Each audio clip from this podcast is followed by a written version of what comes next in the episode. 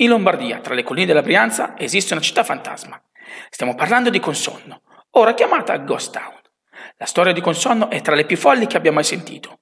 Tutto è iniziato nel 1962, quando il conte Mario Bagno, imprenditore immobiliare, decide di acquistare Consonno. L'intero paese viene quindi raso al suolo per realizzare un'assurda città di divertimenti, seguendo il modello di Las Vegas. La follia del Conte Bagno prosegue con la demolizione della collina vicina tramite esplosioni e ruspe perché limita il panorama su Monte Resegone e sulle prealpi lecchesi. Questo causò un dissesto idrogeologico della zona con diverse frane.